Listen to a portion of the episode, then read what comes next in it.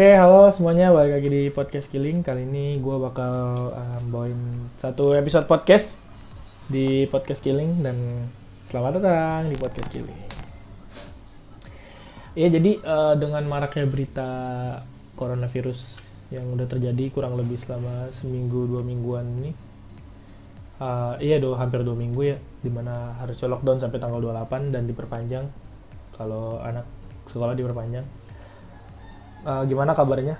Untuk karantina di rumah pasti pada bosen-bosen gitu kan? Dan pasti pada bingung juga mau ngapain. Dan akhirnya podcast killing menemani uh, lockdown kalian di rumah.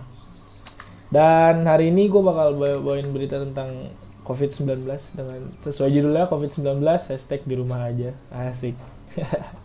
Dan gue bakal uh, oh ya sebelum masuk ke bahasannya gue mau tahu aktivitas kalian di rumah tuh sebenarnya kayak gimana sih gitu kan?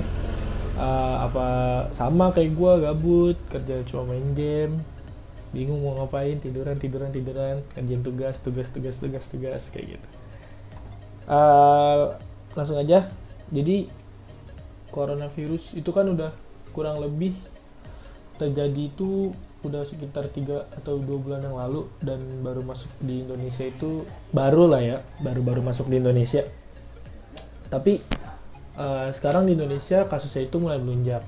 Di mana uh, eh, kasus coronavirus ini mulai melunjak dan akhirnya banyak juga yang kayak terkena terkena dan akhirnya pemerintah mengeluarkan peraturan untuk tetap di rumah dan kegiatan-kegiatan apa pun dibatasi kayak gitu.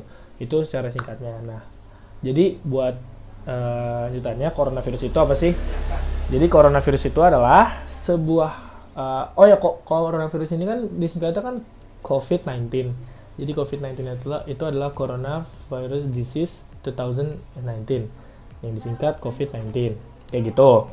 Nah, COVID-19 ini adalah sebuah uh, virus yang berasal dari kota Wuhan di Tiongkok di mana virus itu menyebar menyebar menyebar menyebar lewat uh, waktu kalau nggak salah ya waktu yang gue dengar ceritanya itu tentang pasar ini ya pasar gelap itulah. Jadi terjangkit ke manusia akhirnya dari manusia menyebar ke manusia lain. Nah uh, secara ringkasnya itu coronavirus itu adalah sebuah virus yang pertama kali ditemukan di Wuhan. Pertam, te, uh, tepatnya di kota Wuhan tepatnya di Tiongkok di Cina Republik Rakyat Cina. Nah untuk coronavirus sendiri ini tuh kenapa bisa dinamain corona? Jadi corona itu uh, bahasa Latin atau bahasa apa gitu? Bahasa Latin kalau nggak salah. Uh, artinya itu uh, crown, crown. Jadi corona ini adalah satu virus di mana bentuk virusnya itu mirip sama crown, mirip sama kayak uh, ini tudung kepala raja apa sih namanya uh, mahkota. Jadi mirip mirip sama mahkota. Nah dari situlah diambil nama corona kayak gitu jadi uh, corona ini adalah karena bentuknya mirip-mirip sama mahkota akhirnya dinamainnya corona terus untuk uh, virus corona itu gejalanya baru bisa terdeteksi itu 1 sampai 14 hari di mana selama uh, apabila terjangkit sampai hari ke-14 dalam dalam jangka waktu 1 sampai 14 hari itu bisa kelihatan terjangkit atau enggak. Nah, gejalanya itu uh, demam, demam demam di atas 38 derajat atau berapa gitu. Ya, 38 derajat ke atas.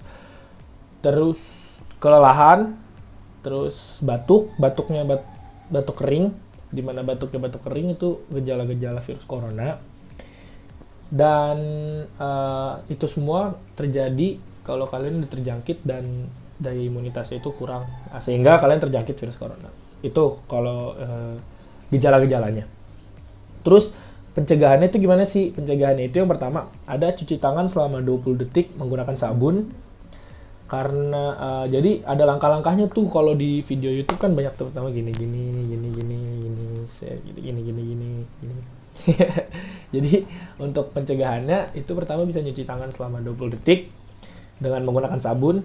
Kenapa selama 20 detik? Karena kalau pakai media sabun itu uh, 20 detik itu virusnya baru bisa ke apa kuman-kuman yang ada di tangan itu bisa ke hilang bisa ke basmi dengan sabun itu selama 20 detik di air yang mengalir terus kalian juga disuruh oh, wash your hand with hand sanitizer atau uh, pakai hand sanitizer uh, selama 40 detik.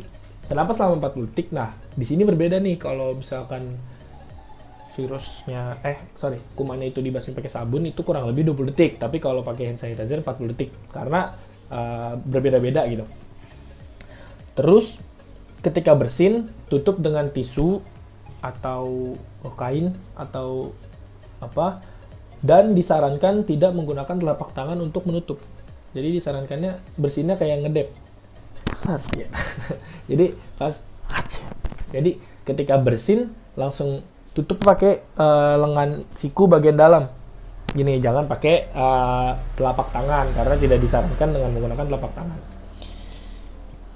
Jadi itu pencegahan yang kedua dan pencegahan yang ketiga itu hindari kontak dengan orang yang uh, dirasa kurang bagus nih kondisinya. Kurang lebih itu jaraknya 1 sampai 3 meter. Misalnya ada uh, teman atau orang yang kurang bagus kelihatannya kayak lagi demam atau kelihatannya kayak lagi kelelahan gitu kan. Itu uh, usahain jaga jarak minimal satu meter. Jadi itu namanya social distancing jaga jarak antara orang. Terus hindari kerumunan. Kenapa hindari kerumunan? Karena uh, karena tuh kalau hindari kerumunan itu gini lah. Misalnya kita ada di kerumunan itu kan.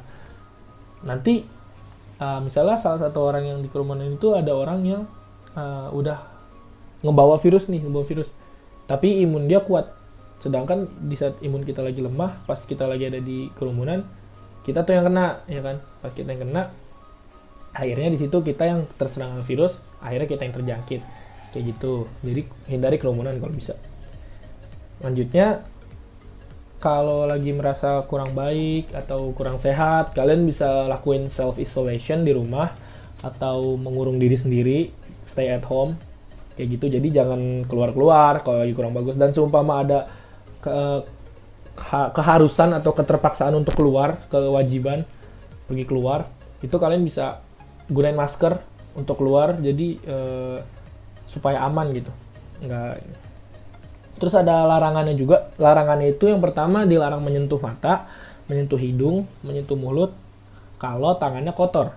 Jadi nggak boleh nyentuh mata hidung mulut kalau tangannya kotor. Nah makanya kenapa disuruh cuci tangan supaya tangannya tetap bersih. Karena di dalam tangan itu terdapat kurang lebih 300 ribu ribu nggak tahu pokoknya kat, katanya di tangan itu banyak. Nah di sampai saat ini pada tanggal 26 Maret 2020 sampai saat ini hari Kamis jam 12.56 gua syuting podcast ini itu kurang lebih udah ada di dunia udah ada 471 ribu 794 kasus.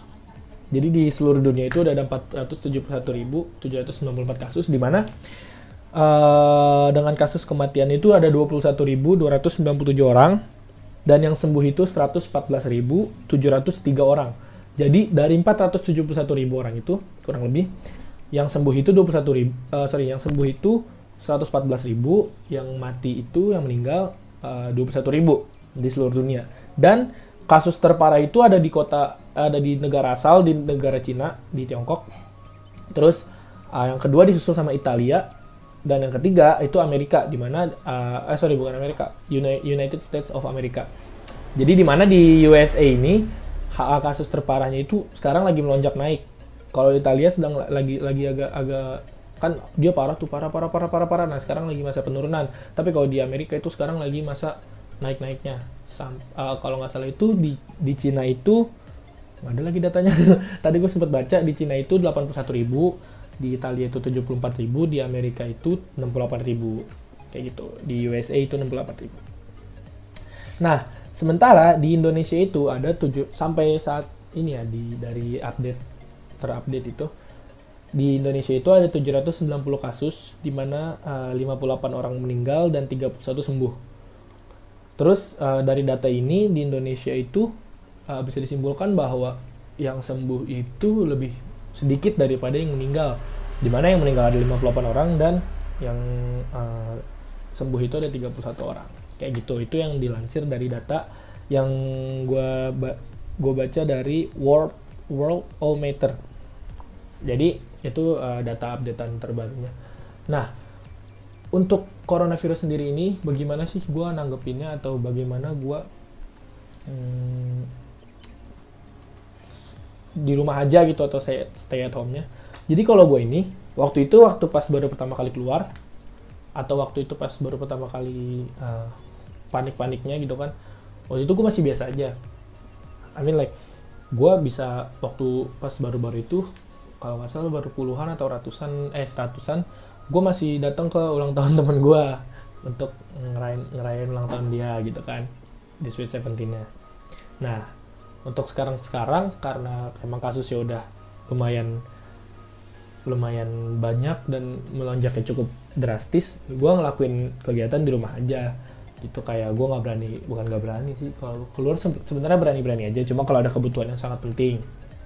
Misalnya kayak kemarin gue beli bensin tuh gue kan keluar tuh beli bensin buat mobil ayah gue terus uh, misalnya gue mau um, disuruh beli apa ya kemarin? Aqua kalau nggak salah. Air habis terus gue beli ya pakai masker juga sih.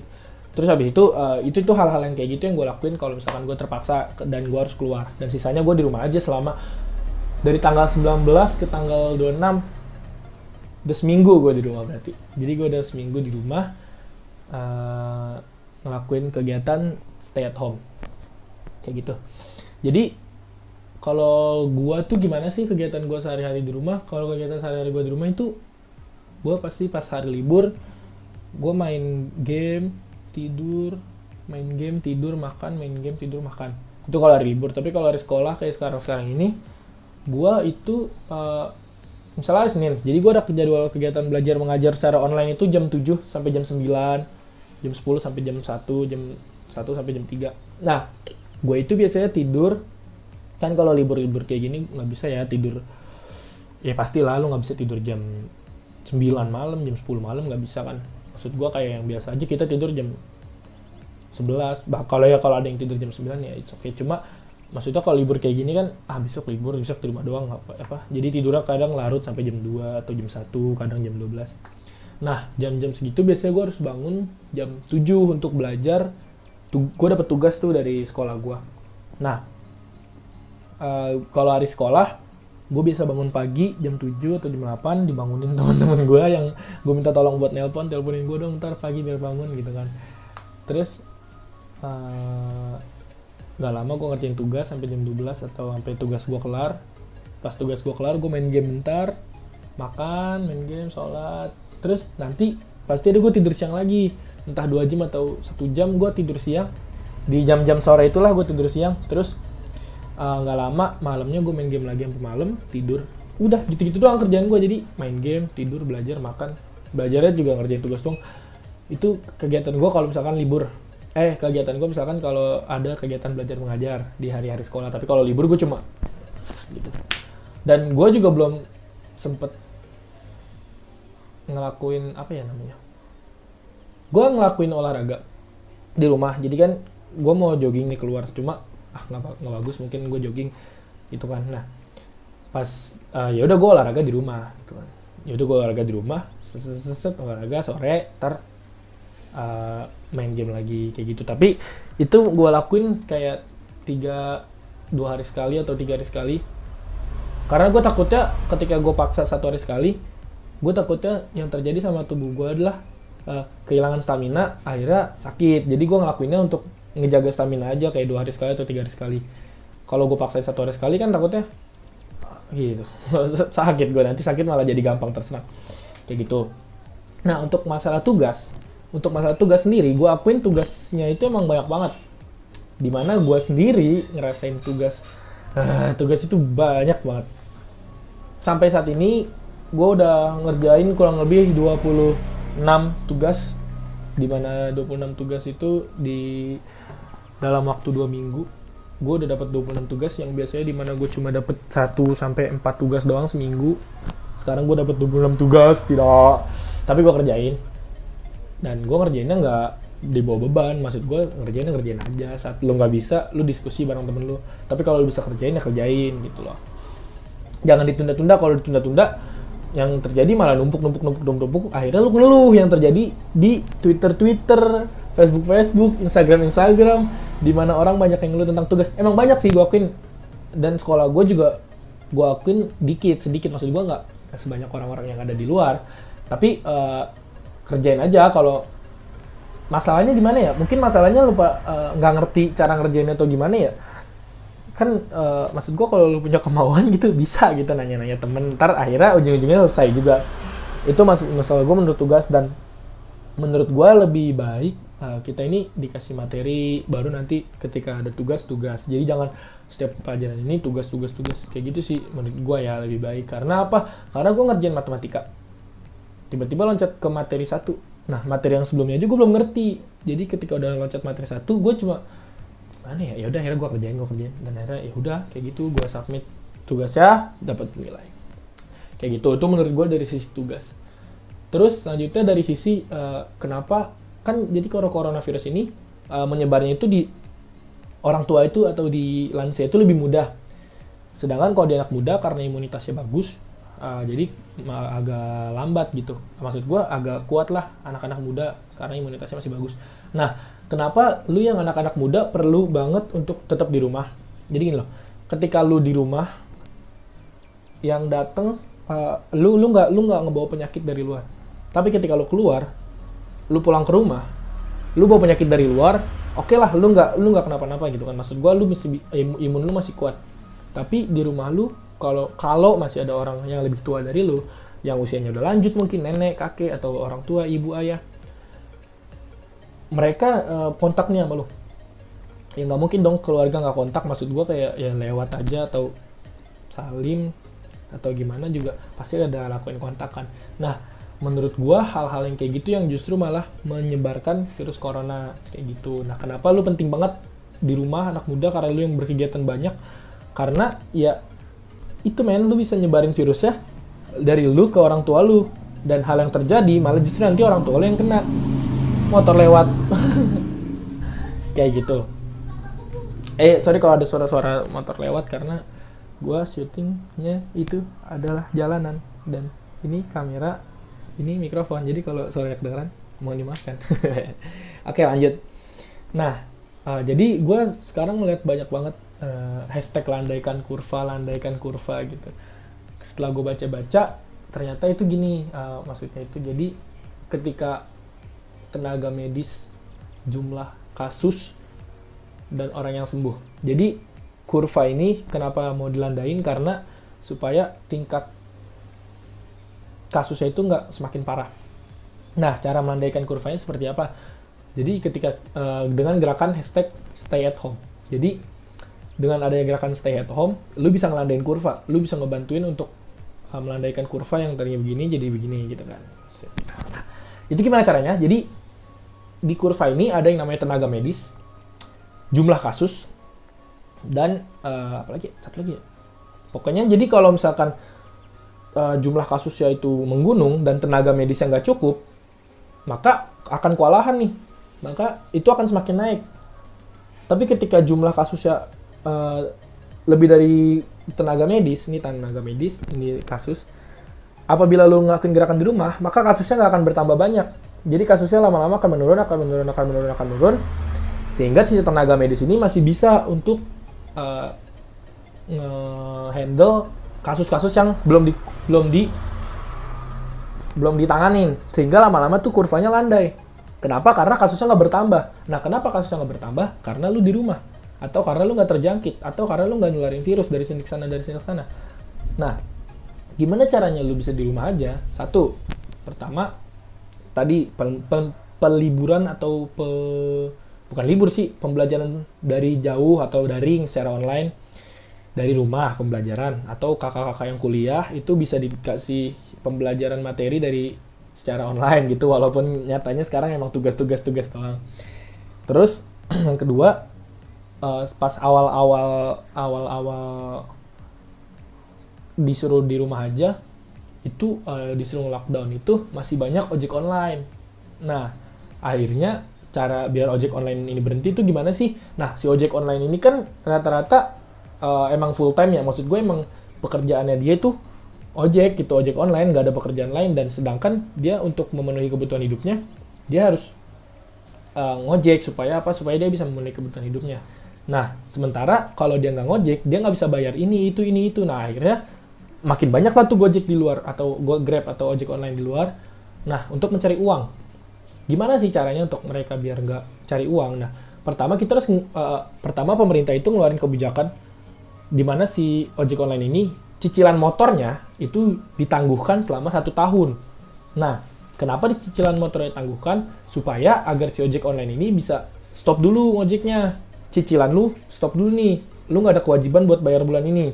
Mungkin lu bisa mungkin yang lain-lainnya belum ya baru motor doang. Kayak gitu loh. Supaya apa? Supaya ojek online ini makin berkurang di peredaran jalan. Sehingga uh, bisa di rumah aja dan bisa melandaikan kurva tadi. Kayak gitu. Terus uh, banyak juga masih yang berpikiran bahwa uh, nggak apa-apa lah gitu kan.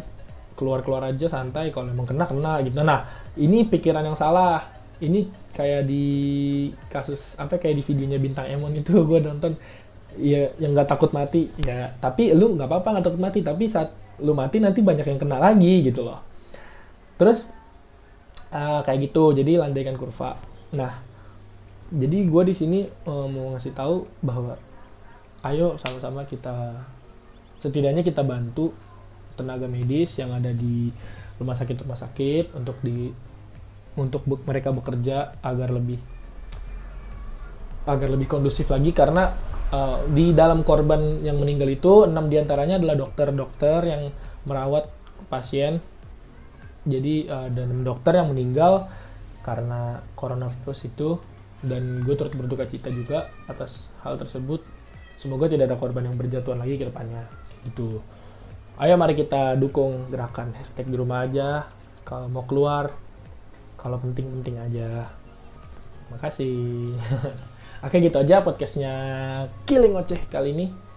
Terima kasih telah mendengarkan Killing Oceh jangan lupa subscribe YouTube channel Killing Oceh karena Killing Oceh sekarang sudah hadir di YouTube.